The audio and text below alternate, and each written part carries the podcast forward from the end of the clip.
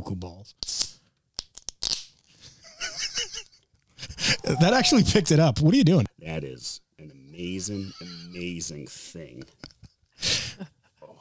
This isn't alcoholism or anything. You don't have problems. You're fine. I- I'm part of AA. You're- we, we can say that because we've all done it. So. yep. and uh, here's beer number two. Savage. Listen, I got a big ass beer got- mug. Clink. Why am I the only one with drinking coffee? What the hell's wrong? You're a nerd. Oh, I am a nerd. All right. Weirdo. Okay. Are you a plant? Yes. I'm, I'm the Fed. All right, here we go. I wish I'd be making more money.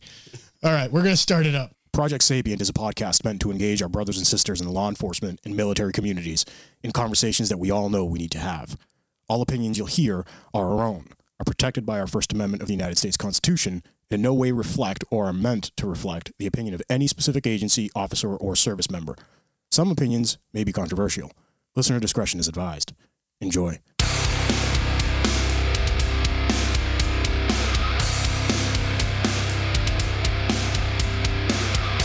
Iman, Yes. you savage. Guys, Project Sapient, Iman's drinking beer. I'm not. We want to say Sucks to thank you. We want to say thank you to our supporters. First of all, DCD Automotive, which is the Bach Group, AAA Police Supply, Havoc Journal, our partners at the Weekly Havoc Podcast, Second Mission, Live Boston OD Kit, Eagle Eye Firearms, Gun Track, Fit Cops 22 Mohawks, and Joint Operation. Send us an email at projectsapient2020 at gmail.com. And don't forget to w- visit our website, projectsapient.org. We love every single one of you, and thank you for making us the number one military and law enforcement podcast on the planet. Yes. Listening to a bunch of degenerates. Oh, this is awesome. Uh, Drink- drinking and What's the you know, side of your cup say? big ass beer. Big ass beer. I got this in Tombstone. Yeah, you know what? Didn't we do another episode yeah, with that? Yeah, yeah, yep, yep. Tombstone, Arizona. We got Yep. somebody very interesting on the horn. Oh yes, we do. So uh, Talk if, to me. If you guys recall last episode, um, we actually had uh, well, we we did an article that was written uh, uh, on law officer uh, regarding. Uh, a former a former uh, Portland police officer, uh, Stephanie Hudson, and the letter that uh, she wrote to her uh, leadership regarding a um, rehiring Mm-hmm.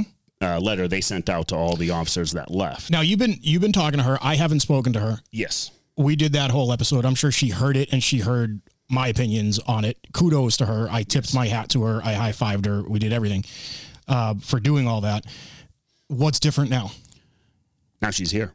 I got her on. I got her. I I ended up finding her through uh, through my other contacts in in Portland, Okay. uh, police, and uh, you know, it, it, like these are good officers that left or are leaving. You know, it's, it's Shocking. unfortunate. Well, again, well, not this I- is my shock face. I got to say it. I don't know if she's, uh, and I mean, we know we have her on the line right now, but I don't know if she's aware. But there's even on the East Coast right now in my department, major department, a lot of people are like, yeah. Yeah, well, I, I, I got you. So, so I want to I want to read this email that we got after we posted this this letter, and then we'll Okay. we'll bring uh, Stephanie on. All right. So this email uh, I, I got from a uh, retired commander in uh, from uh, Portland, and From, oh, from Portland. from Portland. So he listened to the episode about oh, okay. Stephanie. Yep. So he said, uh, this is him writing. His name is uh, Mike Lee. Um, I am a retired commander from Portland. I just listened to the podcast about the letter written to the city by retired Officer Hudson. Your impressions of her were spot on, and your descriptor of her as a hybrid wolf very accurate. I have known her for most of the 26 years she worked there, and she worked under my last command at East Precinct. A rock solid cop who did her job well, uh, could always be counted upon and could always be counted upon for a truthful opinion. You hear that, Portland? That's who you lost. That's that's the officer that's there. That's who you lost. So let's get Stephanie on. She's on. Oh, all right. I'm here. Hi. Hi, Thanks Stephanie. for having me. Thank God you didn't say anything because I didn't have you muted the entire time. I heard her good. like, listen to these assholes Yeah, yeah, it's all good. It's all good. But You hear wow. me drinking my beer? burping. But uh, wow, uh, yeah, Stephanie, uh, such an honor to have you here. yeah, Um, yeah, really. Thank you. you know it's it's it's something uh, very uh, close to myself and Pete where whenever we get uh, one of our own on the show one of our own meaning the actual workers out there uh, who do the job it's it's always a special episode and and that's the way we treat it every time And I got to say, I'm in, didn't. That's the first time I've read that letter, or you read it. Uh, you read it to me. Uh, that emboldens exactly what my impression of you was, ma'am. Like a hundred percent, just from reading your, you know, five or six paragraph letter that you wrote to everybody. I'm like, man, she's it. And obviously, the commander said the same thing because he knew you. So we have a very good impression of you. Thank you for doing everything that you did out there. I know you hate Thank hearing it, uh, but thank you for everything you've done. No, thank you very much. Thank you for reading that email too. That was nice to hear. oh, you you didn't know about it? Uh, no, I, I, I sent her a screenshot of it, but I, I figured I wanted to read it because Yeah. you know it, it's it's it's something that needs to be heard. Because here, here's the thing: it's not like we look for the pat on the back every time we go out there to do the job, but for something uh, this intense, I'd say, and as as uh, what uh, the way you were treated uh, at Portland, I, I think uh, something like this, at least you know you have uh, you have uh, allies out there.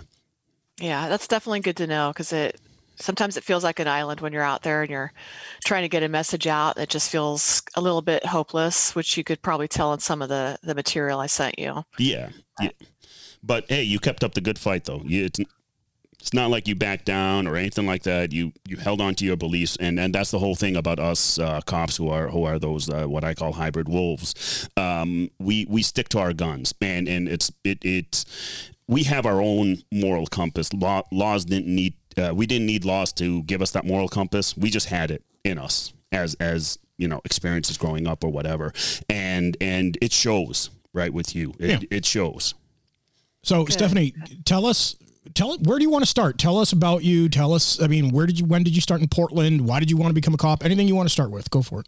All right, I guess I'll start kind of towards the beginning since it's easier to go linear that way. Mhm. but I got hired in 94, October of 94. Before that, I lived in Seattle. I went to school in Seattle and I, I knew I wanted to be a cop at some point in actually before college, probably in high school.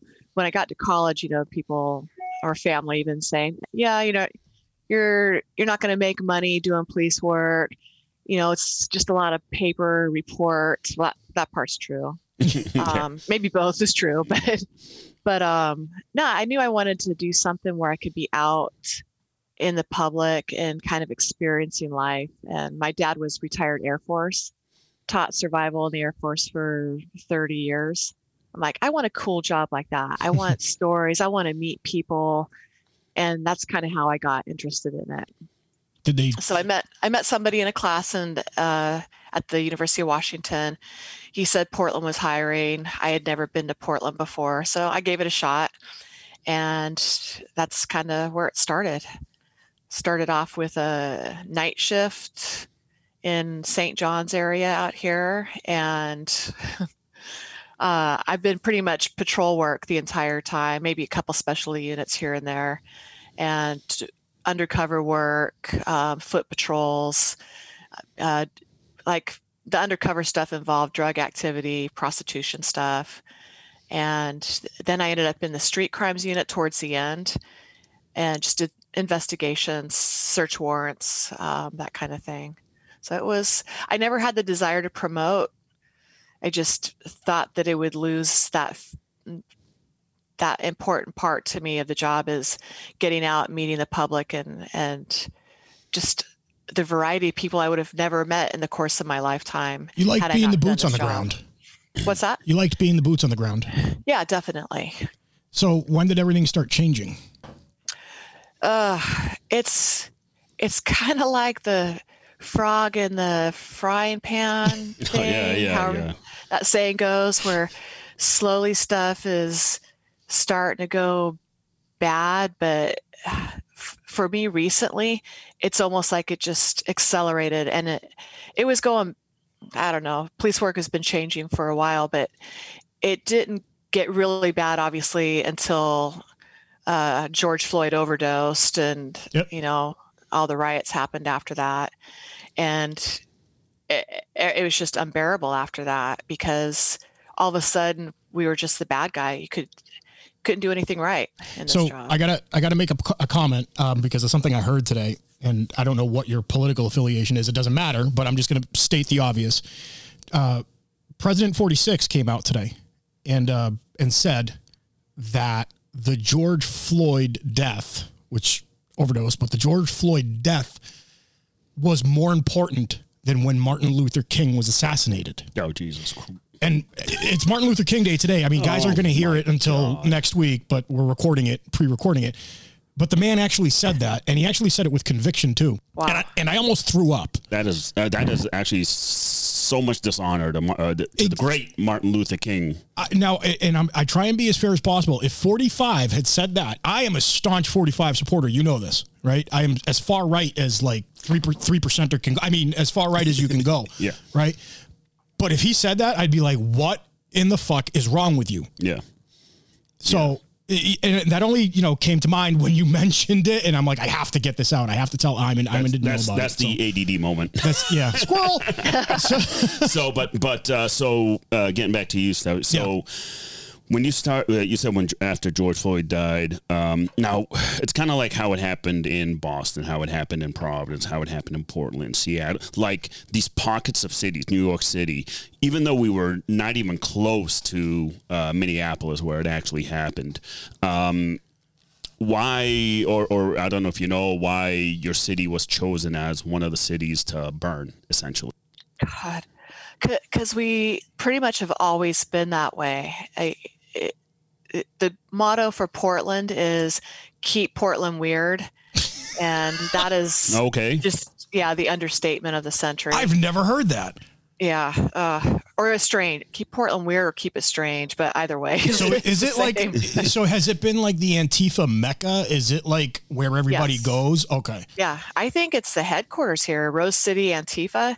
I think it pretty much was born in Portland. See, I didn't know this. i did not know Yeah. that Well, I remember when I was watching the the Floyd deal, and I'm thinking, oh shit, here we go. yeah It, don't answer the phone because they're going to be calling you to come in for riots. yeah Right. yeah And it it just I, I- I'm like it's it's going to go to shit. And then. Yeah, we all knew, you know, all of us in patrol and anybody with half a brain knew if you don't put a stop to the riots and and draw the line in the sand the first night, then it's going to be a long, long, painful time. I mean, well that's that's the whole thing what, what i always say is if you lose the initiative you lost the, the battle you lost the war you lost the right all that stuff because uh, that's that's one thing uh, in boston during our riots and i will always commend commissioner gross for this is he didn't allow it to get that way uh, you know commissioner gross told It got bad. It got bad, but Commissioner Gross stuck stuck to his guns though. But here's the problem: we don't have Commissioner Gross anymore. No, we don't. He's gone. yeah, no, but I'm just saying back back Back then. back then when we had Commissioner Gross, he told City Council and the mayor, "Stay your lane." Stay, stay in your lane, and we're going to put a, Now we're going to put quash stop to to this. it. Yeah, Right. And it's it stopped after day two. Exactly. It ended. And Providence, now- same thing. After one day. now what's done. happened with police reform and all that, and I don't know if you're aware of this, Stephanie, is we've gotten rid of OC. Yeah, yeah. yeah We've gotten rid of bangs. Yeah, We've gotten riots, rid yeah. of it's insanity. So I've, No I've more been saying to canines myself, are yeah, allowed to be out there. because the canines are aggressive. Well, what are they going to do? Lick you? Yeah. Uh, right? it's re- it's ridiculous because all of the things they got rid of are ways to safely control riots. Exactly. Now they basically just leave you with a stick and your fist. And of course, people were going to get injured that way. Gas is annoying and it, yeah, it hurts your eyes and, you know, Then you whatever. yeah, and your clothes stink. But Look. it, it- seriously, Um, you take that away, it, it makes no sense. And then you wonder why people are getting injured. yeah. And they don't it- have anything left. the last protest that we had, and I, I, I came from a special ops background, right? So, and I explained it to them when they gave us the order. They said, no masks, no gas masks, don't bring them with you, and bring your helmet, but have it strapped to your side because you don't want to look aggressive. So I said, "Yeah, we're not allowed to use mass, uh, gas. What if they do? And they were like, oh, well, yeah, don't bring it anyway. And I'm like, Oh, yeah. okay. we had we had the same thing happen here. I think it was during the one percenters, the Wall Street thing and stuff. They would let these uh, protesters, you know, just take over the parks that were around the federal building, around the courthouse, and the uh, the jail, and eh, they were finding weapons like shopping carts with knives attached to them, you know, to use as ramming devices, all sorts of stuff but they don't want us to look offensive. And I know that a team was sent out there and they were told not to put their helmets on. Like, are you fucking kidding me? I'll tell you. Those- uh, yeah, I- I'll tell you. G20 summit. I'll never forget. That was out in Pittsburgh, and uh, and at the time when I was working for uh, a large department in the city, I uh, I got tasked to go out there because I was part of the uh, riot team, uh, crowd con- uh, crowd uh, control unit. So uh, we we actually were requested by Pittsburgh PD. You know, uh, riot teams from all over the country went went there, and we all got deputized as uh, as uh, I didn't know that. yeah, Pittsburgh officers and stuff like that. And we did a quick, you know, swearing ceremony with the mayor. Well, I knew they of doing it. I didn't know you did it. Yeah, no, wow, I, I went out there. But here's the thing: like, it was it was such an experience uh, to be in the middle of that. Hmm. Um, I mean, I still, I, I remember, I still have the video saved of these freaking. I'll call them Antifa because Antifa was always around even back then. Uh, whatever you want to, whatever they want to morph themselves into today, it is what it is. But these these militants, I'll call them, uh, walking around, marching around, you fucking fascist, you know, swearing and yelling Yeah. at us. And meanwhile, here's the thing: we were all suited up, helmet up, Turtle gear and all turtle that. gear. Yeah. Gear. We had our shields. We had our batons.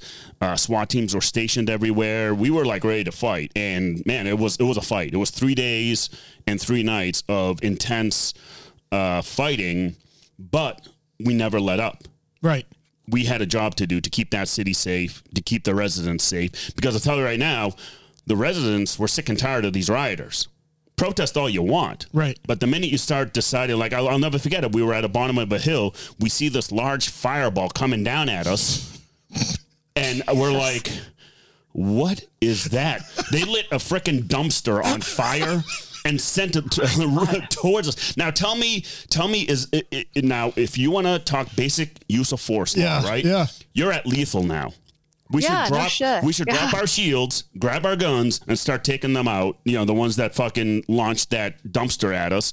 You know, it was like, Oh my god. it was, it No, was, a- here's here's the order you would get: stand your ground. yeah, yeah, exactly. Yeah. Stand my. Yeah. Okay. So, so one thing I want to touch on, Stevie, before we uh, we get into your letter and everything, is actually you told me of a story. It was it was a remarkable story about survival, how you survived um, a uh, what we what what the media likes to call an unarmed. Uh, gentleman that you and your partner had to go up against. Uh, could, could you just talk about that a little bit? That way we can, you know, just so uh, our listeners get a sense of also who you are. Sure. Yeah. So uh, in 98, I would have had about four years on at the time. It was New Year's Eve, like early morning. And I get a typical unwanted call, you know, your routine unwanted. And it's in some hotel that's low income hotel where people live there, secure building. So I, I call partner. It's like, hey, can you meet me here? Because if once you're in that building, no one else can get in unless somebody's going to let you in. So, um, and your radios don't always work. So anyway, we go up to uh, talk to this guy who had urinated on somebody's door. So it was that person who called. And anyway, um, he was uncooperative, uncommunicative. Uh, it came down to the fact that we're going to need to take him to detox. So we go to put him in custody, and it, it's like just about getting ready to handcuff, you know, something you do every day. And all of a sudden, he just went ape shit, like out of the blue, broke free. And I think he punched my partner in the head. And then I'm like, holy fuck. and then he flings my partner off. And then, you know, then he flings me off. It's like this back and forth of trying to grab onto him. And uh, ultimately, he tackles me. It's it was a hard story to tell just because when I remembered it, I re- would remember it in stages. Yeah, yeah. And it seemed it was like longer than what it was, but it was seconds. So I think what happened is he broke free, tackled me from behind and had my arms pinned. So as I would remember it, I was on my knees fighting. I could hear him or feel him pulling on my gun, but I think it was one fluid moment movement down to the floor. But what stuck in my brain at that time was the very instant, that very moment that he grabbed onto my gun. Mm. A million thoughts went through my head, and I would look back. It's like, how could I have thought so many things? Did I really think that at the time? In that half a second. But Yeah. yeah, so I didn't know if he I couldn't get my get to my gun and hold it in because my arm was pinned. I could feel him pulling it. I didn't know if it was out. I was pretty sure that I was um, about to get shot in the back of the head. So I'm thinking, God, who's going to tell my my family, you know, that I just got executed in some shitbag hotel, you know, with For my own nothing. handgun. for nothing. Right. Yeah. So ended up being a ground fight. He put my head through a wall. He put my head, well, pulled me back out, put my head into like a door jamb. And I remember, I, I, I think I almost, well, I know I almost passed out. And there was so much adrenaline going through me that that's probably the only thing that, you know, helped me there. So I remember looking down and I'm like, what's all this white stuff on the ground? And why is the ground wet? I'm like, ah, I'm in his piss. So of course that grosses of all the things that you think about, like, yeah. So I'm trying to back out and I'm on my hands and knees. I'm like, I'm on my hands and knees. I can still get up. I'm still in this fight. And now I, I'm just keeping him off balance or so I think. So I'm backing up and then suddenly I just collapse under his weight and now my gun hand is pinned under my body. I got one arm up above me the only thing I could do is reach my shoulder mic. And the whole time I never saw my partner, but I knew he was I knew he was there. I thought he was behind me. It turns out that he was actually right next to me and that he got knocked down to the ground as well. So it was just this violent ground fight and I had t- uh, tunnel vision. So uh, I right when I start to feel him pulling on my gun again, I go to grab my mic and that I was trying to call for cover and I just I think I screamed into my my mic, my gun, my gun, and then my partner said, "Steph, we're gonna have to I'm gonna have to shoot him." I'm like, "Okay." And I'm like, did I say okay out loud? I don't know. I Yeah. think so, but it feels like losing at that moment. It's like Yeah. we neither of us wanted that to happen that way. I wanted to get up and I wanted to kick the shit out of him for scaring me. Yeah. And anyway, when he said that, uh, the guy on my back, I'd find out later, it felt like he was starting to get off of me, but the only thing he was doing was reaching over to grab my partner's gun. So my partner pulled the gun back out and then stuck it basically in his face and shot him in the head. So now, of course, he what happened is this guy's face falls into his lap because he was on his back trying to get Yep. up as well. Yep. And we both stand up and we- we're both looking at each other like, what the what the fuck just happened? Yeah. And I, I'm looking at the wall, like, where did that hole come from? I don't remember that being here when we got here. That was your head. And yeah, and then I'm like, "What's that sound?" Sounds like running water, and it was the a little funnel of blood coming out of the, his forehead. And I remember my partner's like, "You think we should handcuff him?" Because of training, you Yeah, know, yeah, you're always training. training. Well, and handcuff them anyway. It's like Yeah. sometimes common sense, like you know, in training, it's like, okay, I think we could safely say we don't need to handcuff this guy, but it's your training kicks in. So anyway, uh, yeah, I think I think we're okay without handcuffing at this point. Yeah. That's But yeah. That. Wow. yeah, so I mean that incident was um, that obviously rocked my world, and after that, I I had always trained and tried to be strong and fit for the job, but that kind of changed me after that. It's like, okay, I need to be stronger than anybody out there. Yeah. So I straight, you know, I trained extra hard. Yeah. and of course with maturity in the job you're at some point you're like it, it doesn't matter no matter how strong you are there's always going to be someone stronger you know Yeah. It's just it's just a matter of not giving up in a fight. Well, that that's what it is. Like like I always say, you know, I train for that final fight. That's why I do my insane training and do what I do. Is it's because one of these days it's not a matter of if, it's a matter of when. When that happens, my training and, and my my physical abilities and my agility is going to dictate whether I survive or not. Uh, for example, I'll give you the example: John Moynihan, uh, who got shot in the face. He's a ra- he's a ranger, multiple deployments. Uh, great, great guy. Uh, Boston uh, street crimes uh, in the violent fugitive task force. Uh, he went to uh, after they went after a target. He got shot in the face. He he went down, but then in his mind, he's like, "Stop being a pussy. Get the fuck back up and get back in the fight." Right. and the guy was already dead anyways because you know his partners it was it was a coordinated hit. His partners already neutralized the threat. But to him in his head he's not done yet. He got up and his uh, his uh, his uh, commander uh, had the ambulance standing by and John told his commander don't you fucking put me on a stretcher I want Right. to walk to the ambulance Right. Right. you know Yeah. but but that's the whole thing because he trains he's physically fit he's mentally strong that's the thing i think people don't understand with those of us who actually put dedicated time into our workouts is because you know whether we're trying to hit a pr or we're trying to push hard that last mile that mindset right there is what separates us Look, you can you can always do better. yeah right? And it, it- we're both right. You're right. Stephanie's right. There's always going to be something like in in.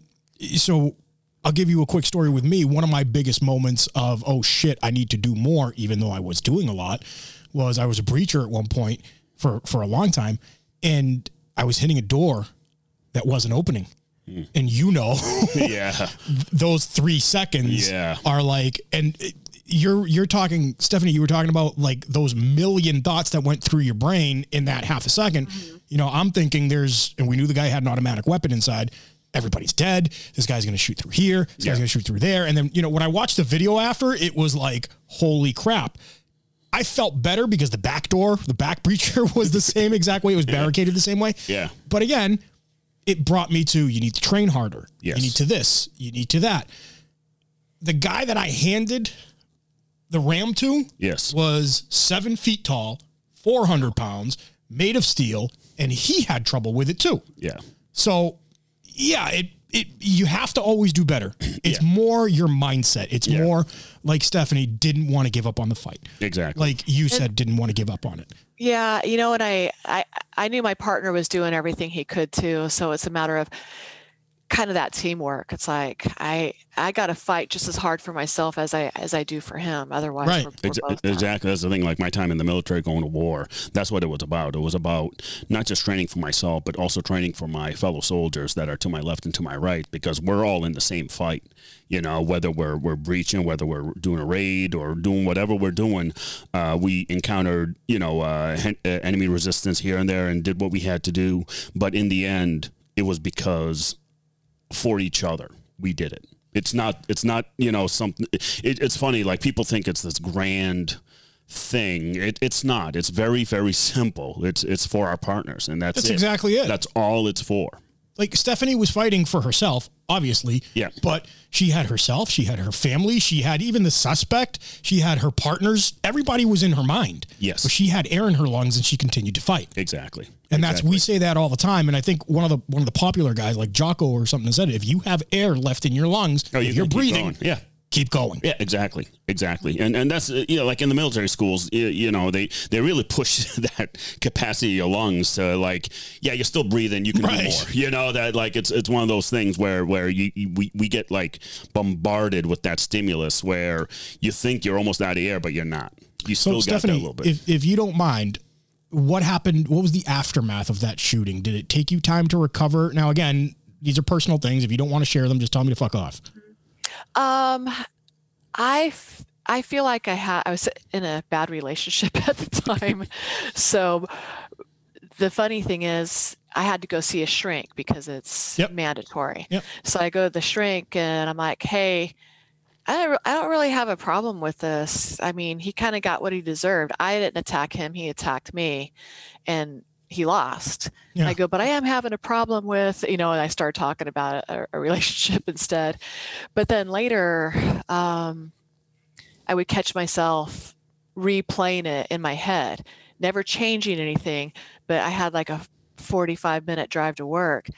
Every minute of that drive, I would just replay it exactly how it happened. And then on the way home, exactly how it happened. So, yeah, I'd say it affected me. Um, Now, did you?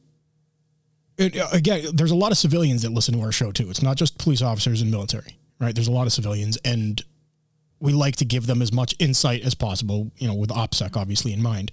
Did it change your perception on how to deal with the public? um, I know the answer for myself. Yeah. I know the answer for Iman, but we want people to know that it's not just me and Iman that are cops. There's we're talking to somebody on the West Coast right now. Well, it's, I guess, and I don't know if I had maybe I don't know if I had this mindset before, but just uh, assume that everybody has a plan to kill you, kind of mindset. Well, that's And- yeah, that's the famous line by uh, General Mattis. Right. Yeah, have a plan. yeah, uh, be nice, but have a plan to kill everybody. Basically, you know, I'm, I'm paraphrasing, Yeah. but he he basically so said you know, I would go to other quote unquote you know routine calls, and I'd always think about that one and like, well, that went to shit really fast, and I didn't expect it. He just that guy seemed like he was just kind of out of it and and high and you know not really a threat. And here you are getting ready, almost handcuffed, and then it just goes from zero to sixty. So it just forever puts in your head what could happen on the simplest of calls. And that's that's one of the things that we like to introduce to the public. People Yes. don't know what the officer Stephanie has gone through, or the Yeah. Peter, or the Iman yeah, that showed up to your house. yeah. That's you know their spidey senses are up, their their ears are up, they're Yeah. sniffing things There, because there's a reason why we approach certain things a certain way, or everybody a certain way. It's because you know what? Yeah, we have experience. We Right. ha- we've experienced certain things. That's why, like when when that Seattle uh, sergeant, I remember during the Antifa riots, uh, people were coming up to his cruiser. He was a. T- it looked like he was at a fixed post, and he had his you know sidearm out, Right. just on Oh, his lap. God, I remember that. you that. remember that, and and and pe- they were, oh my god, he's got his gun out, blah blah blah. You know what? Ninety nine point nine percent of cops do the same. Would have done the same thing, right? because if you just walk up to a cop and he or she do not know you, there the spidey Yeah. tingles uh, senses will skyrocket because you know what? That's how we get ambushed. You know, that's how uh, we we are very vulnerable in a cruiser. and People those are the million that. things that are going through Exactly. Stephanie's brain, Peter's brain, Iman's brain. That's that's what's going through our minds when Exactly. we're and it's actually good that those things are going through. and that's how I am in Portland now, off duty. You know, when I drive on, on my way to another job, um, this city is so bad right now. I always have my my sidearm ready to go right. because Wow. it's it's just look at what's going across the nation. You know, the carjackings. I think in New York and Yeah. everywhere else. Yeah. Like, yeah, I'm I'm not going to be a victim here. Yeah. I mean, well, that's the mindset right there where, you know, we're not going to be victims. We're not going to be that stat Right. on, on, you know, on the, on the, uh, on the website or whatever. But, but, you know, so, so, y- you know, with, with, with all your, your history and, and, and also, uh, also want to point out that also you're, you're, you're a cancer survivor. And uh, which is an, another amazing uh, attribute of yours, Wow. which, which is like, man, talk about a warrior, right? God. here, you know, in our in our midst, Yeah. you know. Ah, so so I mean with with all you've gone through with with nearly getting killed and and and fighting through it and and making sure that you you survive to fight another day and then and then you know leading up to now you know bre- you had uh, uh, breast cancer was it Bre- yes. yeah breast bre- cancer. uh, breast cancer survivor and and leading up to that and and then where you are now i mean you've got quite the history. I mean it's it's, it's amazing uh, the resilience that you have uh, with everything that you've gone through and and still uh, being who you are as, as an individual as a as a as a as a, uh, as a police officer um, kind of keeping that that flag going, keeping that banner going, you know, where where your moral compass and your your morals and, and your your honor, your integrity really showed when you wrote that letter to the city council and the uh, police chiefs. So so now we're we're sort of gonna fast forward now to leading up to when you left Portland. Um, Well, can we can we ask why she wrote the letter? Well, we'll we're, we're going to get to that. We're gonna- okay, that- okay, that- okay. that- that- that Tell was me to shut up. Yeah. Slow your roll. Yeah, Yeah, exactly. Jesus. My God, man. Quit. I'm out of here. So, so what, what, what we're gonna do is, is, you know, we, we all know the riots, and and and uh, if you can talk about, uh, uh, you know, during your time when the riots really got bad, uh, what you've witnessed, what you've seen, and and leading up to uh, you leaving, and then the whole letter coming to you. Uh, so so let's start with kind of when the riots were getting going. Okay. So, yeah, it's hard because it's just there's so many things I think about. But when the riots started going and, and I start see, I fortunately didn't have to be on the front lines because of my seniority. I'm day shift. Most of the riots were at night. There were a couple times where my weekends might have been canceled, but you know, I was on the day shift part of it. So Must I'm be very- nice. No, I'm That- kidding. I'm kidding. I was saying, must be nice. No, I'm Uh, uh, Pete's a midnight shifter, or he likes to. Call, it only he, took 24 years Yeah. to get that. he, he, he likes to call himself a night walker. By the I am way. a night walker. Don't take that the wrong way. Keep going. Oh, no thanks. yeah. So, um, yeah, I mean, but I would see the aftermath. You know, I'd see all the videos that everyone else would see, and I would talk to the people that were out there. But I was thinking of one in particular, working out of East Precinct. Um, we had we got they got assaulted one night basically that the precinct did and i remember that there were two women there they were like older women standing in front of the precinct holding they might have been holding blm signs i, I kind of call them victims too sometimes because they are victims of media you know they, they it's like you don't understand blm is a corporation they have done nothing to help the black community the only people they have helped are people like the founders who walked away with what four houses Right. and then Yep. left. So anyway, um, the precinct got attacked and they were trying to set it on fire. I think they broke through the front doors. They were setting a garbage can on fire, and there was an officer on the roof who had access to a hose. So he asked command the command post, "Hey, I got a hose. I can just lean over and put the fire out." And I heard that he was told, "No, we don't want to incite them by you being visible in uniform. You What? Incite them." So they he this particular commander, captain, whatever the fuck he was, it was like, "We don't want to incite the people attacking our precinct, so don't show them that you're in uniform trying to put their fire out." Like, are you? Hold on a second. right was now? that was that made public? I doubt it. Well, we are now. you know- Wow. oh my god. Well, let me back up a little bit. So the command, so we have three three precincts now. There's the one, the main one downtown that's right next to the federal courthouse. That's and they're always getting attacked. The main precinct is also the jail. And so you got Multnomah County deputies that work there as well. And it's occupied all the time because there's there are inmates there and employees. So um I guess one night or I don't multiple nights, you know, there were 100 nights plus of riots. The command post is typically in that precinct because it's right downtown. They're on the 15th floor. They have a eagle eye view of everything. Well, they decided it wasn't safe, so they moved to the training division, which is what 12 miles away. Like, oh, what do you think that did for the morale for the people down there? Eh, screw you guys. We'll go ahead and lead from behind out here at the training division and tell you what what you can do to protect yourself, which is basically nothing. So it's hard for me to to to see and hear my fellow officers getting attacked with literally getting attacked with human waste, feces, and urine bombs and uh, steel ball bearings shot at them and, and and fireworks and frozen cans of whatever all that stuff. And now you're supposed to listen to someone from 12 miles away um, who might be watching it on live stream. I'm not sure because we weren't even allowed to live stream stuff at some point.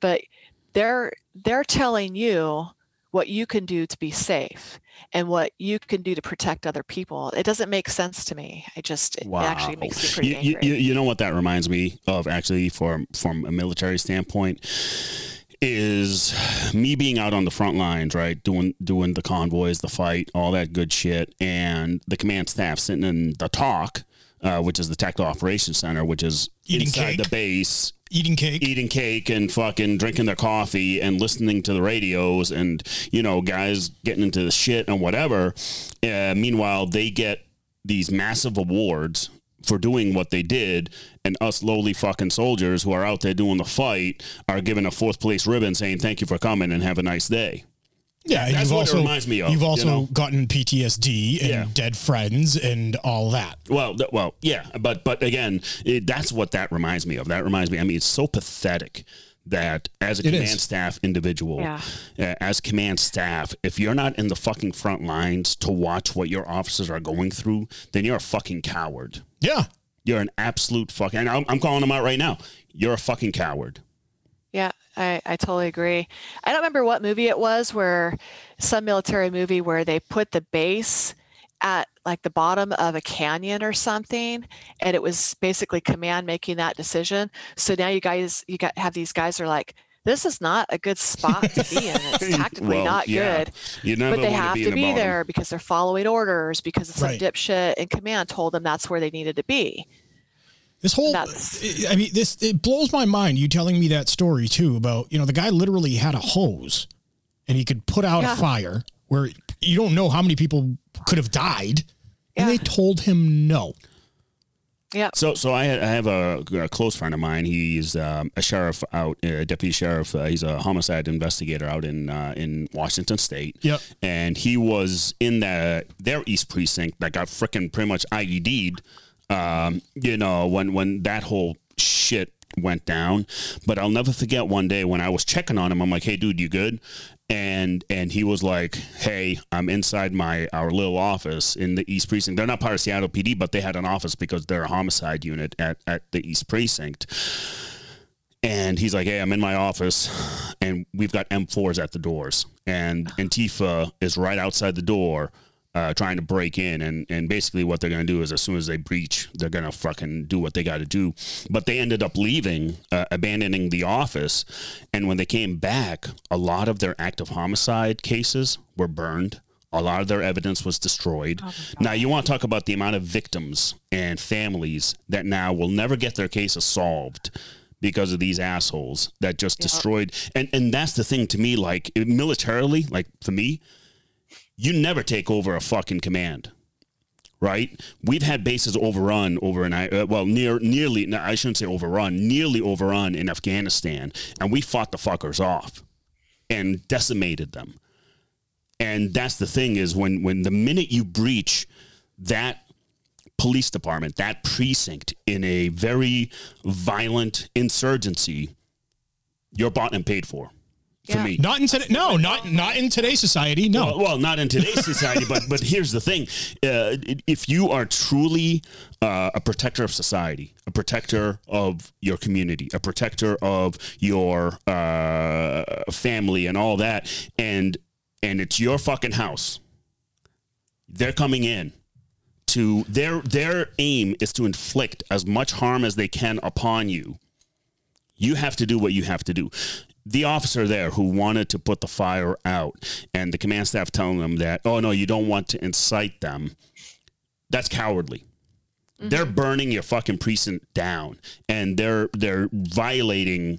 Uh, they're basically assaulting what that is of the criminal justice system, and and as whatever as flawed as it is, and what whatever it is, what it is. But the thing is, though, you as a, as a, as a police officer and as a as, as a, uh, uh, uh, protector of that society, once uh, Antifa or whoever end up breaching that door and going to start burning shit. And if, if you were found, most likely they will kill you.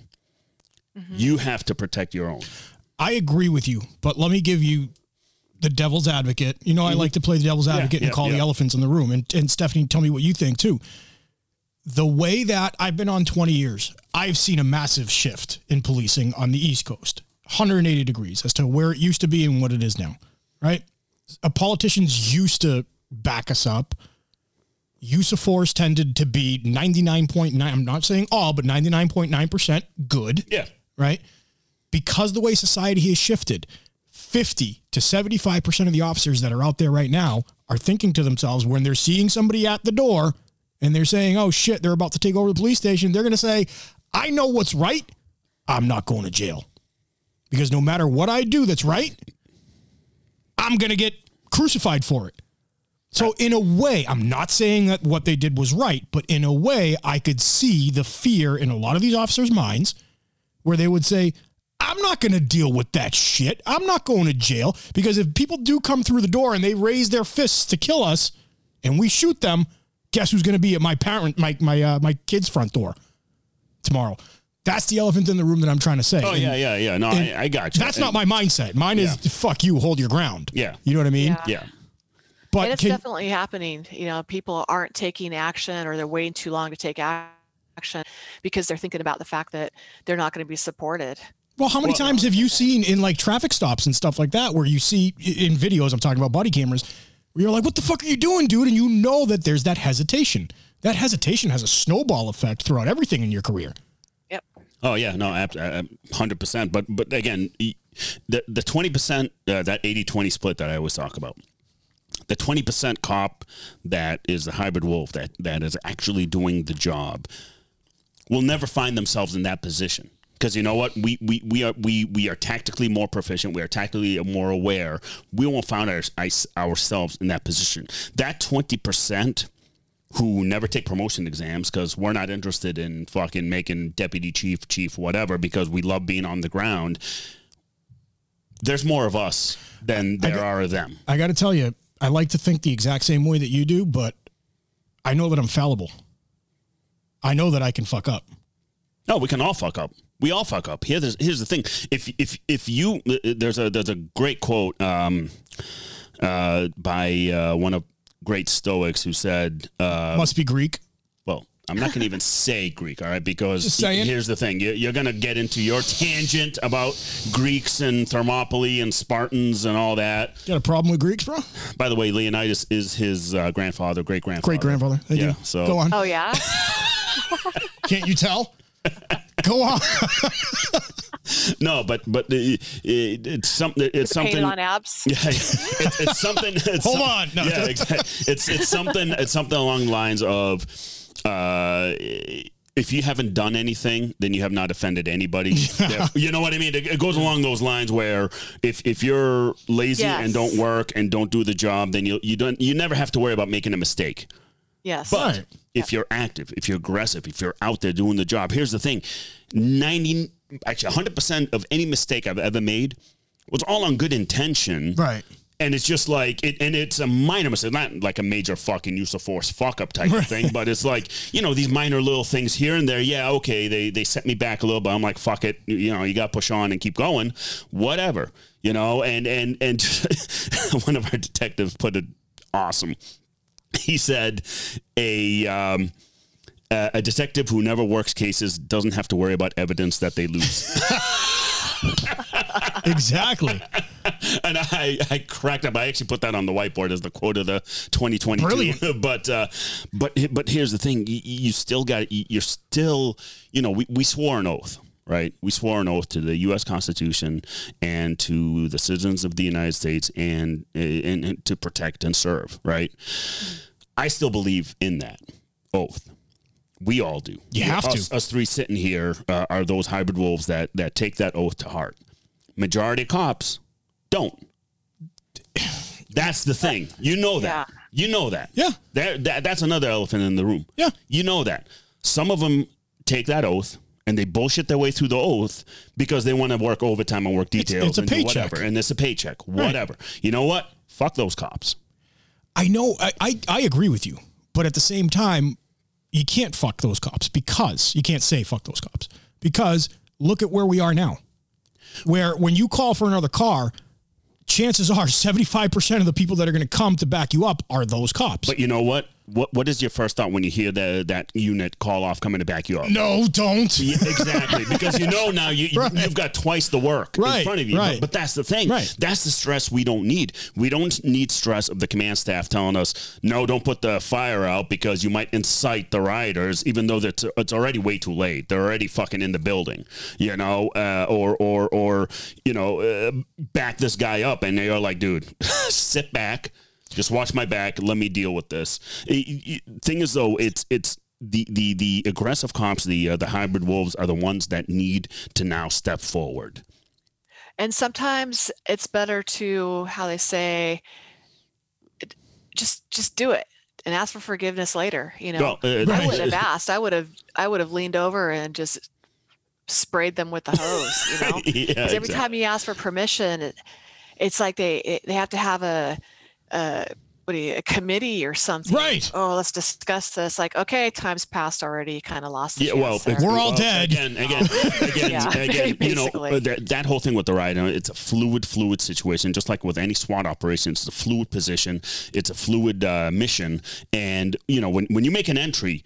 Whether you go left and right, you have to make that decision right away. You can't wait for the SWAT commander to say, "Hey, Pete, you go right." I mean, Right. you go left. You got to make that decision yourself, and you got to go with with riots and with you know some really major uh, events. You, as the individual officer, needs to make that decision, good or bad. It needs to happen. Nine times out of ten, it's a good decision. That And you know, there have been times where I feel like, well, when I was with PPB anyway, you're protecting Antifa, you're protecting the people they want you to protect, or the city the city does. But say um, Andy Ngo, he's a journalist out this way, and he's a conservative journalist. He's Asian, openly gay, everything that the left you think supports. However, except that he's conservative, uh, just that part. So he would go down now and again to you know when Antifa was down there, and they would surround him and assault him. And basically, I think he was told, "Well, you shouldn't have been down here." He has every right to be down there, and we should protect him as much as we would protect the other side. if, Well, well, if anything, he's ex- exercising his constitutional rights, right? Freedom of the press. It's Yeah. like with Rittenhouse. I hear a lot of people say, "Oh, he shouldn't have been there." Why? He has every right to Right. be there. He he didn't do anything wrong. Those guys were doing something wrong. So why are we vilifying the the good guys here? Well, that's that's the new norm. You know why, vilifying. Stephanie? Because it sells. Yeah, that's that- why. That's what sells. So um, I know we got off on a wicked tangent, but that's okay. Um, so let's let's kind of circle back and now talk about uh, the letter. So so you you, you ended up leaving Portland. Um, after uh, what, what now the the, the kind of straw that that broke the camel's back for you to leave was uh, what was the exact? I remember you. I, I, I mean, I got a bunch of emails from you and everything, but what was kind of like the final straw in, in your in your for you? It was for me. It, the the final straw was the closure of the precinct gyms to to the officers. So the governor, and that's part of another reason that we're always screwed out here, is that we have a governor who doesn't know what she's doing. um, she passed mandates, and you know the gyms were closed out in public, and this and that, but the mandates did not apply to our city buildings. So we didn't have to close our gyms, but they got closed anyway for virtue signaling, basically. So why? Why would you? Why would you do that? You're sending your officers out to battle every night to save the city and protect the citizens, and you don't think it's important that they have some kind of outlet. They need the gym. I don't have a personal gym at home. Right. There's public all the public gyms were closed. So they closed the gym the first time that was supposed to be what two weeks and it ended up being three months or something and then they eventually open it and i i kind of suffered through that time of not having i'm not good with self-motivating body workouts you know the body weight workouts. I need a gym. I need the social aspect of it. I need to pump iron. I need to feel strong. And so then they finally opened it back up and then come november they announced that they're going to close them again so I sent an email to a sergeant and I might have accidentally hit reply and it might have accidentally went to the entire bureau. Love it. Whoops. So uh, basically saying, hey, um, this is a mistake. We, we need this. So they closed it. And what really pissed me off is that when I come to work, they crime scene taped off the, the, the opening to the gym. They used crime scene tape, you know, the same kind of tape that would have been used, you know, for that incident I was discussing with you earlier. Yeah. yeah. I'm like, are you fucking kidding me right now? So I, I tore the crime scene tape down, went in. Um, very shortly after that, a couple sergeants came up. One looked like he did not want to be there at all. Um, he was obviously a witness sergeant. And then there was the other one. I was told the gym is closed. I need to leave. I said, no, I'm working out. There, there was a, a pause. and then there was, i am giving you a direct order. And I said, or what? And I'm like, oh, that sounded kind of antagonistic. Yeah, yeah, yeah. and, and I go, look, I don't mean to sound disrespectful by saying it that way, but what are we doing here? And it, it didn't matter. So he he already had his marching orders, I'm sure, from command. And uh, yeah, so I got kicked out of my own gym where I was working out by myself with a mask on. The thing is, in that same precinct, we have a community room you know, where you do the meetings, got your tables and stuff. Well, they moved equipment to the community room. So there were like four cardio equipment machines, some mats, some free weights. So you could work out in the community room because it wasn't called a gym. I'm like, seriously? Are you serious? Is this for real? So I'm yeah, telling for you, real. It's, it's, it's, it's so how does that work? So you can circumvent, you know, the governor's order and the city's policy, but when I do it, uh, and I just I just went out in the open and did it. But the other thing I pointed out was they were also told anybody inside the city buildings, even if you're in your office by yourself with the door closed and nobody can see you, you still have to wear your mask. I'm like, oh come on now. That's just that's just childish. That's somebody that's like it's not fair that i have to wear a mask and this person doesn't. Well life's not fair. So what happened is offices started getting papered up and blinds were drawn. It's like including our sergeant's office and i'm like gee i wonder what's going on behind those closed doors so you go in that office and you see your commander there talking with three sergeants and no one's wearing a mask. It's like, so how do you punish me and give me a day off with no pay? That's a chunk of change, but I'll, I'll right. take it. Um, but when you're doing that, and I don't care if you wear a mask, I simply don't. My point is, which rules are, you know, it's the whole rules for thee and not for me kind of attitude. Right, right. So when I went to internal affairs, I basically said, I just want to know which rules can I break and which ones I can't because apparently it's okay to break this one, but it's not okay to break this one. Uh, I actually I, I, have her her transcript from IA. Can we say? Can we can we read it? And it's amazing. Sure. Where, hang on, let me let me find the exact uh, spot where you I'm said ex- that. I'm excited. but uh, I was I wanted to go to IA because I I wanted to talk about that. I'm like, this is getting ridiculous, but it didn't matter. It fell on deaf ears, and no, you know. it did, and it you know your whole transcript. I mean, it, it's just amazing some of the things you you put out. I mean, you've had you had a lot to say, and the only thing they would do is, oh, okay, yes, no can you send me that? Can you send me this? Like mm-hmm. they didn't really uh, have anything to say to you. Again, to me, it's like they're they, trying. They were just appeasing her, not just no appeasing the command. No, they were well, just shutting her up. Is, is what so I'm saying. Technically, technically, I was insubordinate. I violated a direct order. So the IA, uh, the investigator, I didn't have a problem with him. He he wrote it up and did whatever, but the people that make the decision afterwards, the chiefs, the commanders, or whatever, that's their issue.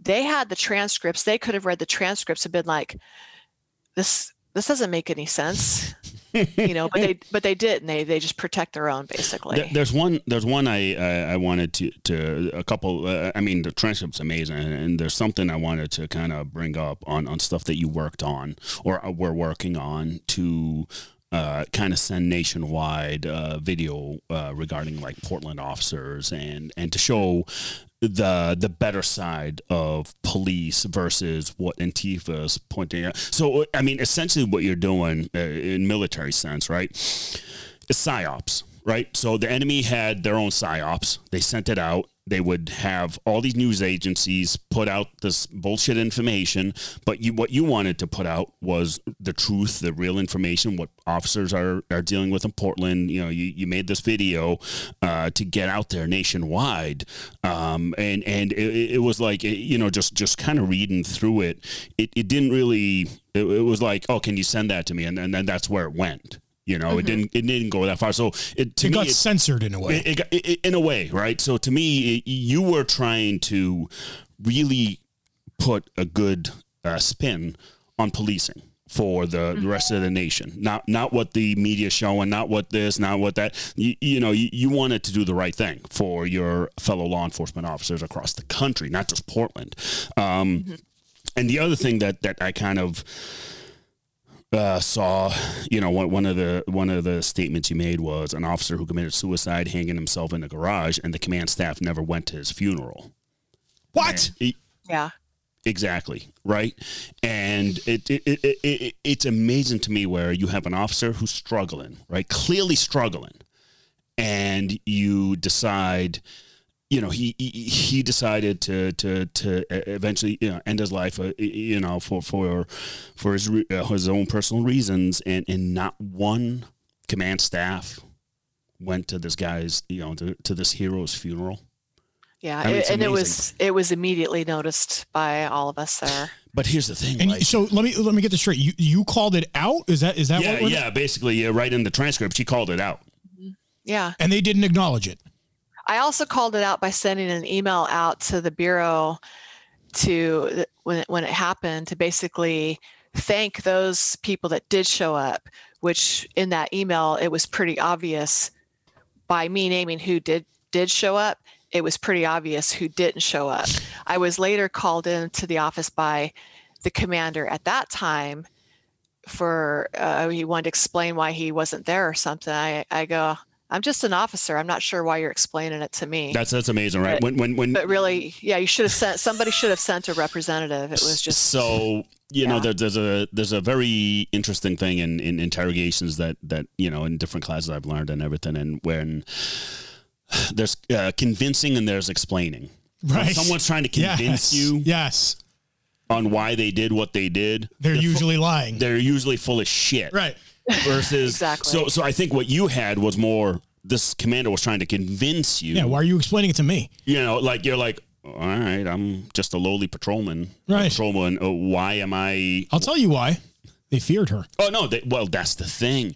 They they fear the loudest voice in the room and and the one who has the credentials to back it. Yeah. Right. Or the balls to speak up. Exactly and and here's the thing like like i've been i've been known in the past to also do the department wide accidental reply all uh, in the past. I don't check and, my uh, emails, uh, and, so. uh, and, and, and it does get noticed, and I get called to the carpet at times here and there, uh, especially in my previous uh, job where I was very vocal about the the missteps that, that would occur.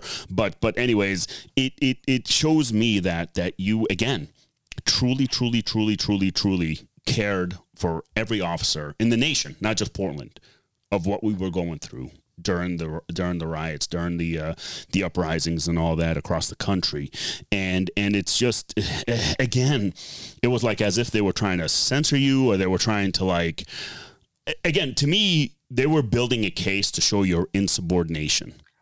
Yeah, it's uh, the divide and conquer kind of attitude. Yeah. It's they want to make an example of me that so so nobody else will speak up.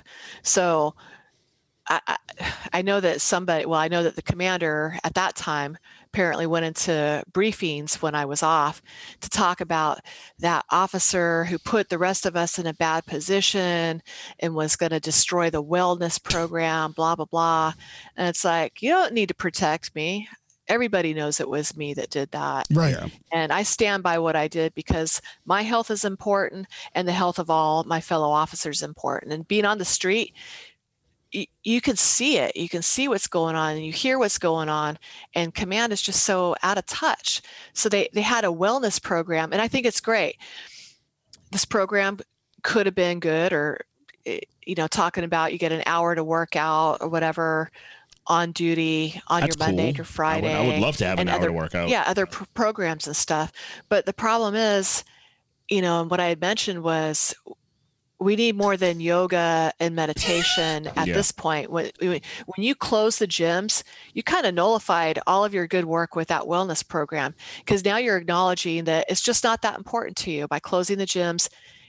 That wasn't important to you, and you didn't recognize that we needed that. Yeah, and it- it's unreal. So, so that was kind of like the final straw that that got you to leave uh, Portland, and now, Yeah. uh, and now, uh, w- now when you got that Well- letter, when you got that letter, Uh-huh. um, it- I'm like myself and Well, Pete- let me back up Yeah, real quick yep. because part of the final straw was when I left, um, I got called by a sergeant that said I was getting assigned to personnel, the telephone report writing unit, which I assumed I was going to, you know, I was going to take it in the shorts and I was going to actually, who cares? I'll stay in the office and take phone calls rather than go out and have you not support me out there anyway. However, I was told that I was going to be uh, because because I'm so smart that I'm going to be a part of the special project. I'm like, dude, and I like him okay, but come on, I've been doing this for 26 years. Flattery right before I'm getting punished for something? Come on now. Yeah. yeah, So I said with a little bit of tone, you know, what's your special project? And the special project was working on use of force policy with the inspector general. And I'm thinking, oh, that sounds like a setup. mm-hmm. So I ended up talking to somebody who was familiar with the program. It was reading all the use of force reports from the riots, looking for errors, writing your own report, and then giving it to the inspector general. I'm like, are you fucking kidding me right now? After I try to stand up for officers, now you want to assign me to this, and you think that I'm gonna I'm gonna stab them in the back? Absolutely not. So any work you did to show officers that you had their backs, they were going to try and force you to take it back, basically. Yeah, and that that was the final straw for me. I'm like, Wow. okay, I'm not going to get any support, and they're going to do whatever they can to silence me. That's and dirty. yeah. I need to look for a job. Yeah. So I ended up resigning, not retiring. Yeah, I resign, yep. resigned. Oh, a f- let's see, May. A few months. I officially resigned a few months before I could retire, Okay. and and then I started immediately with a different agency. Okay. Wow. Uh, so so during your uh, your your time uh, when you resigned and then your your new agency, when did that letter come to you about that rehire program, whatever the hell that whatever the hell the, that it, that they called it in Portland? Uh, the yeah, the retire rehire program. Yeah, yeah. So I remember a buddy of mine sent me a, a picture of the the letters and the, the the info on it, and then he also sent a small video clip of him putting it through the shredder. so I'm like, well, there's surely they're not going to send that to me because they know if they did that I would respond. Yeah. There's no way they'll ever Oh, resend you- that. and, and you got it. I got it. My my husband says, "Did you check the mail?" I'm like, nope.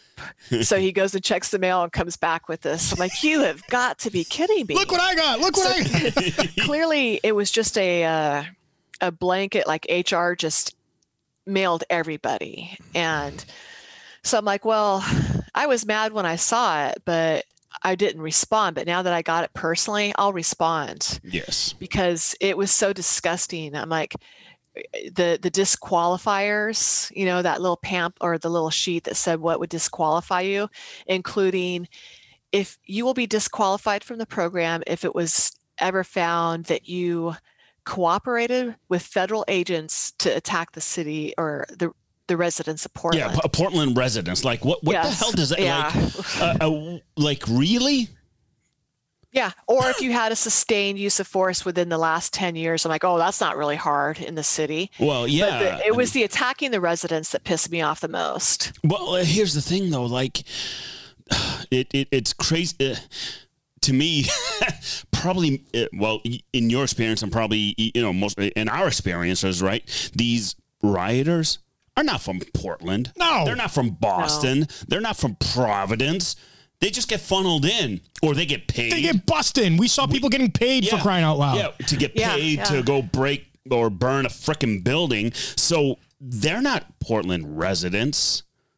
And if they are Portland residents, then you know what? It's your fault. You're now a criminal, Yeah. you know? Yeah. So I'm assuming, like you said on your your show before, that whoever wrote that is is HR. Yes. You know, they're they're writing that. The problem is, so these same people that wrote that are probably the same people that are currently um ah, what's the word I'm looking for? Not Decision makers? So we had the gun violence task force. They were great, super great team, great officers. They did really good work um, dealing with gun violence. Well, they got disbanded because apparently they're all racist.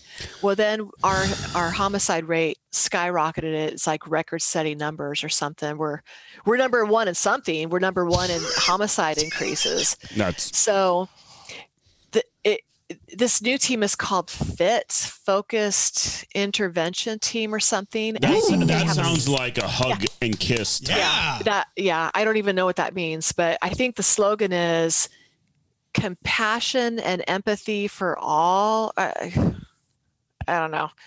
Yeah. so there is a citizen group that is monitoring them or like is over oversight group or something. That citizen oversight group is probably the same type of people that are responsible for That wrote that. the- yeah, the attacking the residents of Portland. So would I ever work for something like that? Absolutely not. No, uh, well, that's the thing. Absolutely not. And and you know, just the the the the, the recruitment. In uh, you talk about like really pushing your officers away that left the job, right? I mean, I mean, uh, you know, again, my buddy in Washington State, his his unit, his homicide unit, um, he him, he's he's got a lot of seniority in his in his uh, respective uh, sheriff's department, and he has a lot of seniority and, and his commander went up to him asking him what shift does he need to work in case he goes back to patrol. Now to him he's been working homicide for decades and it's like and he's gone after serial killers. I mean he's a very very knowledgeable homicide detective and i re- i reach out to him from time to time depending on investigations that i'm working on because he has a wealth of knowledge. And i'm like god damn they're gonna do they're gonna take somebody like you who's worked high profile homicides and put you right back in patrol because why? Oh, city council cut the homicide budget Oh my down. God. And now they're losing their they if they have not already lost half the unit. Meanwhile, homicides, their investigations went from 10 a year to 30 a year. Wow. So it's like, what the fuck?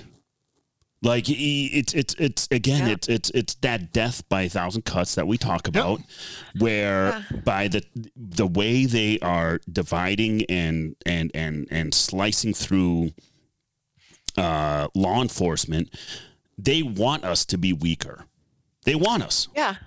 Well, all the special units they've gotten rid of over the past, we used to have a graffiti task force. They did great work. City was clean. We had an auto theft task force. They did great work. And when they got rid of them, the, the stolen cars just skyrocketed.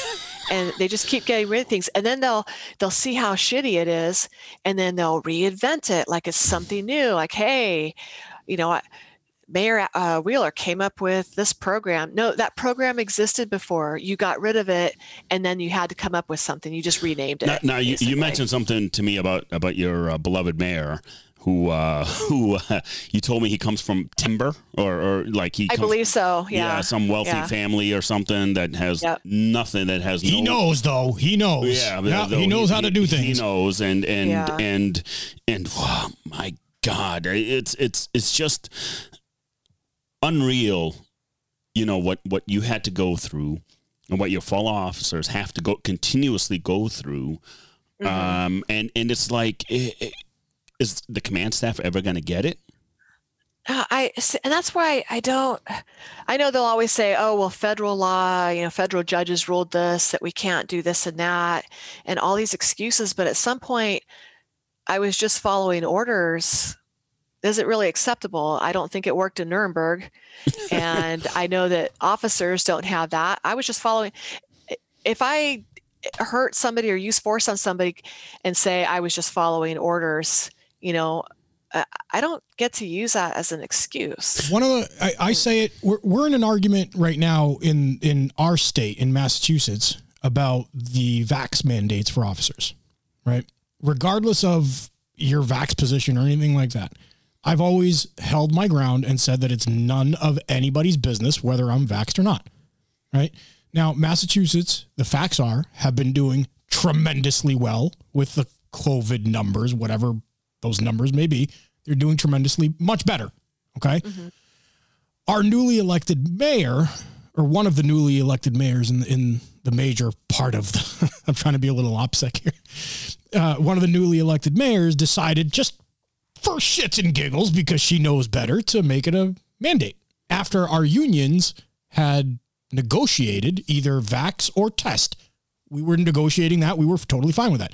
She decided she was a brand new mayor. She decided to rip it up and throw it out. And now Massachusetts or some parts of Massachusetts have just come up with the every restaurant needs to ask you for your vaccine card and all that jazz. Show me your papers. Yeah. Papers, please. Papers, please. Hmm. But this came out, this new directive came out last week. And now I've been saying to people, how are you going to go enforce this? It's not a police action. No. It's not criminal. I don't, I don't know how it is in other states, but in Massachusetts, it's not criminal.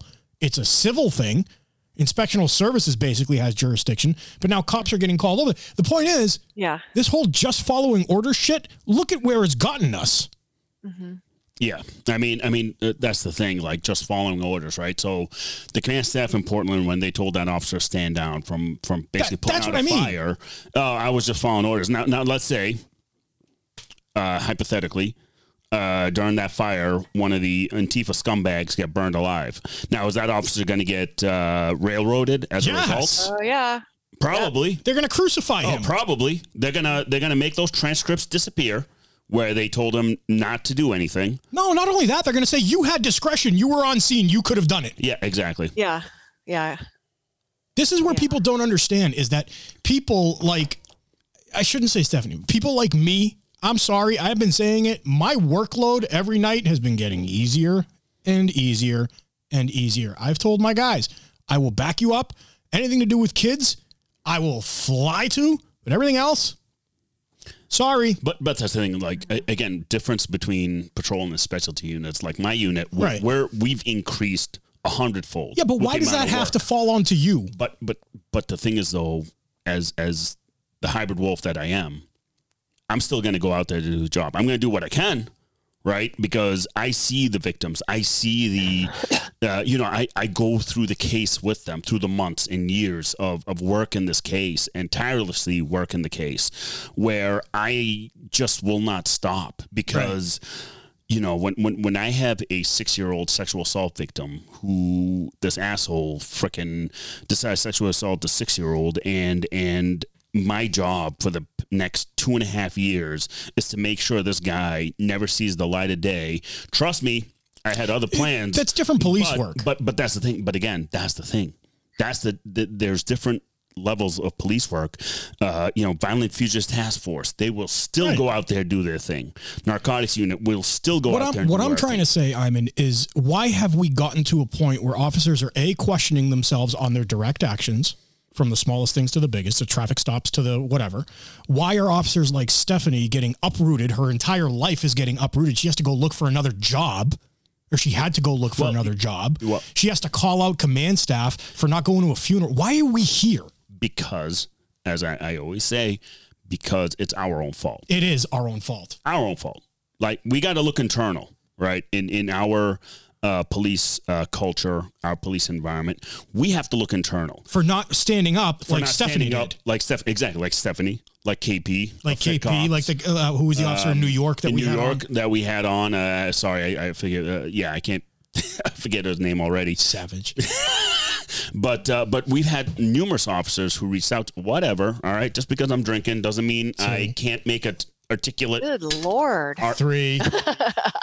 Listen, welcome to Bostonian cops. All right, this is this is the way we uh, we roll. All right, uh, but uh, but but here's the thing: it's incumbent on us as boots on the ground. There is more of us on the ground than there are those who sit in the fourth, fifth, fifteenth floor of any police department. Right, who write these policies, who do not realize the ramifications of said policies when they come down to the lowest patrol uh, patrol officer.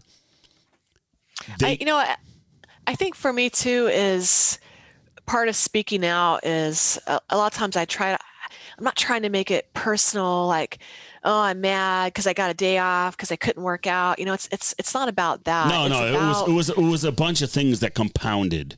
you know, yeah, and it's that. about hoping that other people start realizing, look, there are power in numbers, and we need to stick together. You know, uh, and hoping that people just start speaking up. So a lot of people, I don't want to be one of those people that just kind of bitches and complains, and then I won't put my name to anything, and I won't, Right. you know. But here's the thing. it. Exactly. That's the thing. Like me growing up, right? I dealt with racist officers here and there when I was growing up as a as a kid and stuff like that. But but you know what? Did I blame the white man for all my issues? Did I blame uh you know the the system itself for my issues? I No. blame men all the time. But that's another story. We are assholes. It is our fault. I know. I've conceded. It's everything's our fault. I get it. but but here's the thing like in the end i decided time to do something about it when when 9-11 happened because i come from a, a middle eastern background when 9-11 happened i decided you know what fuck it let's let me join the fight because the fight's good You took action. I took action. There are very few, very, very few in the population of America that are willing to take action. Here's the thing. Here's here's statistics, real statistics. In the military, right? There are there is about what 327 million Americans. Uh, 360, but okay. what, 360. Less than one percent serve in our armed forces. Yep. Now, policing. Less than one percent are in policing Yep. it's because they're not willing to put themselves out there. Yeah. That's all it is. We're the ones who are willing to put ourselves out there for the greater good. We need to remember our oaths. Yeah. right? Like imagine I say it as a joke sometimes when I say it to my friends, and, and I'll say it to you too. I feel I, I'm European. I feel like we're living in late 1930s uh, Europe, Well, uh, now, and people need to stand the fuck up. before we get into 1930s Europe, that's a little, uh, y y it, it's uh, not there yet. We're getting there, dude. But- when, I, when yeah, you know, this whole mask thing, you know, I was Well- talking to yeah. kind of talking about or thinking about, okay, where's where's my line on this? right, You know, when people call in, you know, in a restaurant, these people aren't wearing a mask. Like, I'm like, I'm not arresting for trespass on that either, because the whole reason for the trespass is because they're not wearing a mask. it's yeah, it- it exactly. just- for me, it's like that's that's my line on. It. Oh that. no, yeah, I no. can't Uh, I mean. I mean, here's the thing. I agree. Like mask mandates and all that bullshit type of stuff. Yeah, that that's a little excessive, and that's an overreach of government, uh, in in my opinion. And and when uh I- when that started, when that whole shit started, our chief put a directive out right away. We do not enforce mask mandates. That's not a fucking job. Anyone that calls 911 for that bullshit, forward That's them your to the health chief. department. Yeah, but that's the thing. That's our chief. Uh, but there's others that will um, entertain. So when I decide to take my daughters to a restaurant in Boston, I'm literally going to get somebody that's going to say, "Peppers, please." Yeah, no, I I, I got you. I'm sorry. Uh, Jordan Peterson says it said it last time, and I think I've said it on the show before. You know, to control people, you give you piss them off just a little bit, and then you back off. You piss them off even more, then you back off, and then by the time you realize it, you're three miles down the road. Yeah, no, when the I- Jews got on the trains, I, I hate to say this, when they got on the trains, they got on willingly. They didn't fight. They said, "All aboard. We're going to take care of you," and they were like, "Okay." Because the last five years, these people were brainwashed into things. yeah, mm-hmm. yeah. I believe that that's where we're at. But people like Stephanie, people like KP, people like Anthony, the, the New York officer, that are stepping up. People, it's not just civilians that need to hear this. It needs to empower other cops. Yes. That's our purpose. Well, we, don't, we don't make money from this. No, we don't. And and that's the thing. Uh, us as cops, we empower victims. We empower uh, others to feel that they do have a voice. You Yeah. know, like like my whole my the whole premise to my unit is making a neighborhood feel empowered. Right. To be able to root out drug dealers, uh, gangsters, whatever, because you know what? They realize that they have the backing of a badass police department that will fuck shit up if they come into the if these gangbangers come into the neighborhood. You're the, you're an exception, though, Iman. Your department's an exception. Well, that's the thing, though. But again, how much are we going to keep pushing, right? And the pushback, like you said, though, the more we push, the more pushback we get from the higher ups, not so much the citizens. It's more on the higher ups. Right. And it's incumbent on us to keep fighting that good fight. I agree with you. I mean, I just Here's I- the thing in the military world, right? In my, in my military world, in my military sense, I will never, ever, ever fucking give ground to the enemy. It will never fucking happen. I hate to say this. I don't want to argue with you. We're giving ground to the enemy. That's the thing. Me, We as- already are. as- well, here's the thing. Me as uh, a soldier, as a veteran, as a combat veteran, me personally, I will never give up that fucking ground. You already have. I'm not gonna. D- dude, I guarantee no matter how awesome your chief is, your part of town, your part of the state, they're gonna have the, the, the requirement to show somebody at a restaurant your vaccination papers. You've given up ground, bro. That's not our job, though. I understand that, That- but when you want to take your wife to the restaurant, you're gonna have to show your vaccine card. Yeah, well, I'll That- be- we've I'll- I'll given be- up ground. I'll be in Florida by then. Trust me. If if that day happens, I'll be in Florida. I'm telling you, Eh, Stephanie. Do, do you think I'm crazy? I no, I don't. You know, I'm surprised it hasn't happened here yet. I don't even want to go downtown Portland. it is such a shithole down there. And I've talked to people that are like restaurant owners or work in that industry, and they're like, it's so bad. You know, there, there's no reason to. I don't want to spend my money in this city. It's just Se- Yeah, Seattle was the same way. Seattle's pretty much bankrupt after all the major corporations that left after Mm-hmm. Chaz and all, and all that shit. and it was like it, it was it was just amazing to me uh, that that even happened. But again, when you lose the initiative, when my buddy, uh, another friend of mine who works for the same sheriff's department, he was on their SWAT team and they were in Seattle during the riots. And right when the mayor and the Seattle police chief came out with the whole "you can't do this, you can't do that, you can't do this," their their boss said, "Fuck it, we're leaving the city." All the all the regional SWAT teams and the regional uh, cities, towns, all that, they all left the city as a result because you know what? They knew that the city was lost as soon as Well, those mandates yeah. came out. other agencies won't come into Portland to help. Yeah. And, I, and, nobody blames them because they're they're going to end up getting screwed. over here. Well, They that's who I feel bad for. I feel bad for the patrol officer on the ground, right, Mm-hmm. who does not have that backup anymore. Yeah. I mean, there's, and I, there's I know they, they every every one of them understands that because they don't agree with the policies and they get it. They just try to to be safe how they do their job. yeah, But most of the time they just have to not take action. But yeah. Stephanie, let me ask you: from your former former department, has there been a mass exodus? yes, I think there still is too. There's still oh, they're still going on. Do, do I you think know there's how still much? Do, people do you know yeah, how and much? they're going to smaller agencies, less pay, or different careers, different states. Oh, so I think Vegas is advertising over here and Spokane. There was an article recently asking, I think, the city or somebody to respond. You know, how how do they feel about Vegas and these other agencies poaching, basically? and it, it was just the response was just garbage and of course somehow they worked in equity and in inclusion or something into it It's- and racism it's like what does that have to do with anything nothing It's amazing how much racism these people have created out of thin Yeah. air. Yeah. And Yeah. It, it's so um before we wrap up, I, I want to read the email you sent. Are, are you okay with actually me reading this email you sent out uh, when you left? Are you you're okay with that? Okay. Yep. So this is the email that Stephanie wrote on her on her final days at Portland. Fuck you, fuck you, fuck you, fuck you. oh it's, i wrote that thing like 12 different times Oh no, I know. You, you told me you you kept having to revise it over and over. oh my god Can't yeah. write that. Can't write that. So let, let me read it, and then Stephanie will will will leave it to you, kind of to uh, wrap. wrap Close up- it out. Yeah, to close it out on on what you what you wrote. So I will read this. So uh, greetings, PPB family. I want to take a moment to say goodbye to my family, uh, PPB uh, family, as I have decided to retire several years earlier than planned. I want to address one of many reasons for why I'm leaving because it is something about which I feel very strongly. In fact, it ended up being something worth catching an insubor- insubordination before, uh, over.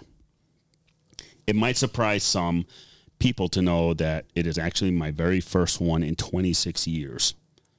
In explaining myself, I want to honor those values which the Bureau holds in high regard transparency, honesty, and accountability. If you heard about an officer whose actions nearly destroyed the wellness program, that was me. I appreciate how gracious Command was in their effort to protect me by not using my name and shaming me in roll calls when they discussed the incident. But I feel I owe it to them, uh, to them as well as my fellow officers to accept, accept responsibility for my actions. The actions to which I am referring are in relation to my working out on uh, my day off in a precinct gym ordered closed by the chief's office. I tore down the crime scene tape, threw it away, put my mask on, and proceeded to work out. When I was given a direct order by my supervisor to leave, I refused. A complaint for insubordination was forwarded by my command to IA. I was assigned to the TRU pending the investigation and told that I would be working on a special project, which we already uh, explained on what that was. I should also explain that I didn't take a stress leave because I got in trouble. It's more complicated than that. After 26 years of police work, it's hard to not be suspicious and distrustful. And my perception of what I was being asked to do in relation to the special project ultimately played a partial role in why I decided to, take a stress leave. I feel like I owe this explanation to those officers who have spent countless miserable hours on the front lines of the riots, because if anyone deserves a stress leave, it is them. I want to share an incident that occurred early in my career because I found myself struggling with it in relation to the lockdowns. I think it would give perspective as to why the gym closure is such a big deal to me. Although it occurred 22 years ago, it has significant impact on me which we uh, spoke about that incident. Uh, I'm not going to go right through it all, but uh, you you explained it very well in your email uh, about that event, and uh, you go on to say this event is always in the back of my mind when I go to certain routine calls. It is the very reason strength training is so important to me. As a woman, I'm keenly aware that I'm not as strong as most men I have to work out dil- diligently and regularly. When I miss my workouts, I notice the impact pretty quickly. I want to apologize for uh, for advocating for my own health and that of my fellow officers. I feel very strongly about the importance of strength training and the roles it plays in officer safety. Not only is it important for the obvious reasons of staying strong and agile, it plays a role in stress relief, mental acuity, and confidence as well confidence in knowing that you can in the uh, you can stay in the fight long enough until cover arrives or survive a fight by yourself when cover arrives but refu- uh, but refuses to help you i'm in no way trying to imply that the command does not care about officer safety or that I care about it more than anyone else.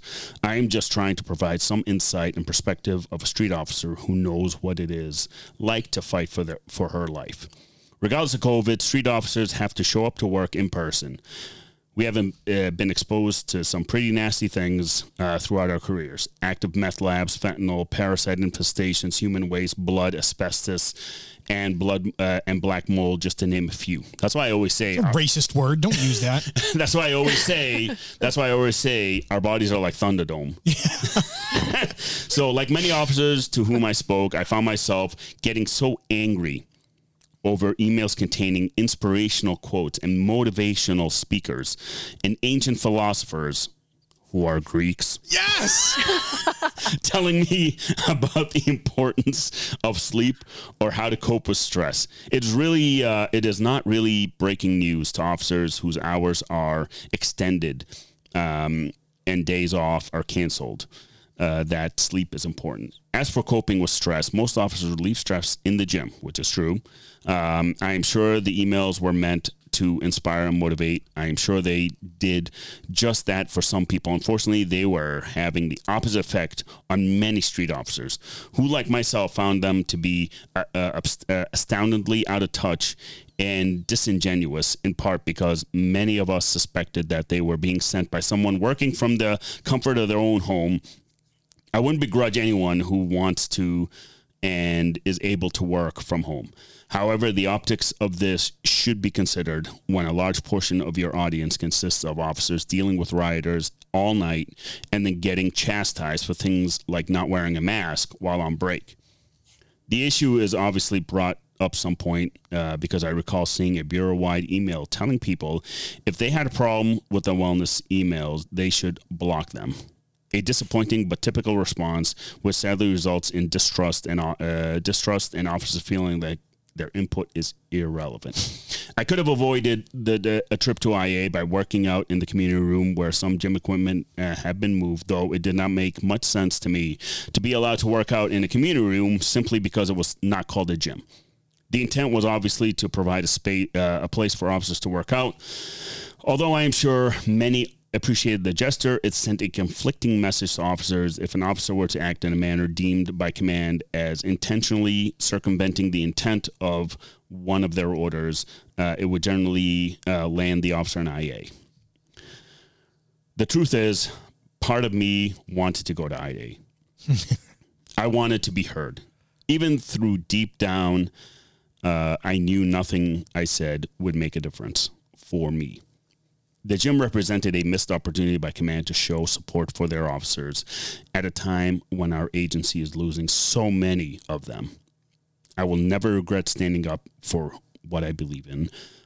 We all have choices. I respect command's choice to discipline me for defying their order. It was absolutely their prerogative to do so. I'd be lying. I'd be lying, however, if I told you I didn't secretly hope at least one of them would stand up for me. So with that, I bid PPD family a bittersweet adieu. I had hoped my last day would end in 980s with an epic car chase, pit foot chase, canine track, capture of a serial killer, followed by an even more epic retirement party into the wee hours of the morning. But alas, those days are gone. I wish my friends who chose to. Uh, I wish my friends who choose to remain with PPD. Uh, sorry, PPB uh, the best of luck. I look forward to joining several other former PPB officers at uh, Blank PD, where I will finish my career in law enforcement, serving the citizens of that PD. I will. Uh, I couldn't very well end 26 years of law enforcement on such a sour note. Now, could I? I still have a good uh, few years left in me. Sincerely, honestly, and transparently, yours, Stephanie wow. Badass, elegant, to the point. The, the one thing that I found was that you could plug in all kinds of different issues with the issues that you listed. Mm-hmm. a lot of elephants in the room that you probably wanted to talk about other things too, uh, but you kind of left it at that. Yeah. that was a, a, difficult email to write because I've been on for 26 years. There are a lot of things to talk about, but I kept leaving that shooting incident out so I'm like, ah, I don't want to make it totally about me, but I'm like, no, but but right now it kind of is, and that was right. You know, something anybody could have gone through. You know, anybody where that oh shit moment of, damn, I, I could have died tonight. You know. Yeah. And it was important, and you know, I I felt like I wanted other women to know too. It's like this this was my experience. You know. I don't know. I, I had a lot to say. It did take a lot of rewrites, though. no, but but here's the thing. It was it was it was to the point. You uh, listed, uh, like Pete said, all the points you wanted to list, and it you sent it out. Uh, I assume department wide.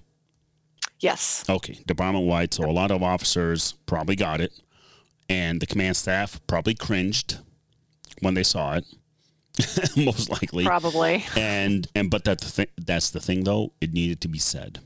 And that's that's one of the things where I want officers. There's we have thousands upon thousands of listeners. We want to let people know that they can do these things. Yes. You can speak up. Yes. If the environment is toxic for you or enough where it's ruining your life or you think it's going to ruin your life, leave. Leave. Do something about it. Leave. Right. That's Stand the up. Stand the, the up. point is, just because we're in a paramilitary organization doesn't mean we have to take shit. No. Absolutely. Yeah. Not. And and technically I actually resigned, right. not retired. And it was it was kind of important to me because like it was important. that Once I decide something like I got, I got to be done now. Yeah. I'm not going to hang on just for a few extra bucks. I'll go work somewhere else and be done with it. But but that's the thing. I think the difference is that was your decision, right? Mm-hmm. Versus command staff coming down and saying no, you have to resign. Right. Uh, you, you know what I mean? oh yeah, yeah, uh, yeah. you just it it it it it speaks highly of you, uh, the way you went out. And Stephanie, has your quality of life dramatically changed? dramatically for the better. Yeah. Yeah, I want It people felt to like hear a that. weight off my shoulders. I was so happy to be gone. I'm Yeah, gonna, It wasn't even like a sad. wa- There was a mild sadness, but of course, I, I, it was more of a oh man, I should have done this a long time ago. you were able to exhale. Yeah. I'm going to make that a clip and I'm going to probably play that 50 times for people. I want people to realize that the grass can be greener on the other side. Oh, absolutely, absolutely. You don't you don't have to stay in a uh, in a in, in a department in a police department that continuously shits on you. Brother, it's like a it's like an abusive relationship. Oh, absolutely. Exactly, exactly. yeah. I mean, I- I'm sure Stephanie, you've seen it. How many domestic violence victims you've you've dealt with where they will go back to their batterer because that's all they Yeah. know. Yeah, no, I that's exactly how I felt and I think I even described that to some people. It's like, "Oh my god, I feel like I just got out of an abusive relationship." Yeah. Well, listen, you, you, you got you got we got tens of thousands of listeners. You got about another 30 seconds if you want to give out any kind of wording, any kind of anything you want to give out to these people. Go ahead. Oh. Um oh, now you put me on the spot. Yes. Yeah, and I know you've had a couple No, of beers just, too. I'm so just thankful for the opportunity because it, it just felt like I was wasting my breath. I had people tell me, ah, "Don't waste your breath," or "No one's gonna, you know, listen." Like when I sent the letter out, but that letter wasn't really for the Chiefs. It was for everybody else. Kind of let them know you, you do have a choice. you always Get have out a while choice. you can, kind of choice. And Your Yeah. your mental health is paramount to everything else, right? Your family's health, everything, and you made the right move. And guys and girls, we want to let people know that you can make the right moves. Absolutely. So, uh, Stephanie, can you uh, just stay with us uh, after we do the uh, the outro, and we'll we'll talk a little more. Yeah, thank Okay. you, thank you for coming on, Stephanie. Really, we appreciate it, my pleasure. Thank you. dude. I love it, man. Uh, I'm I'm so happy. We're empowering so many people to Well, speak up too. I, I am so happy that I found her. Yes. Um, this was an amazing, amazing uh, episode. I'm happy that she talked to you and agreed to come on this show. She should have tr- known better. trust me, I'm I'm a little uh, I was I was a little uh, taken aback that she even conversed with me. Guys, thank you for making us the number one military and law enforcement podcast on the planet. We want to say thank you to our supporters, DCD Automotive, which is the Bach Group, AAA Police Supply, Havoc Journal, our partners at the Weekly Havoc Podcast, Second Mission, Live Boston, OD Kit, Eagle Eye Firearms, Gun Track, Fit Cops, 22 Mohawks, and Joint Operation. Don't forget to follow us on Facebook, Instagram, and TikTok, where I make a fool of myself. Yeah, you do. Stay safe. Stay sapient.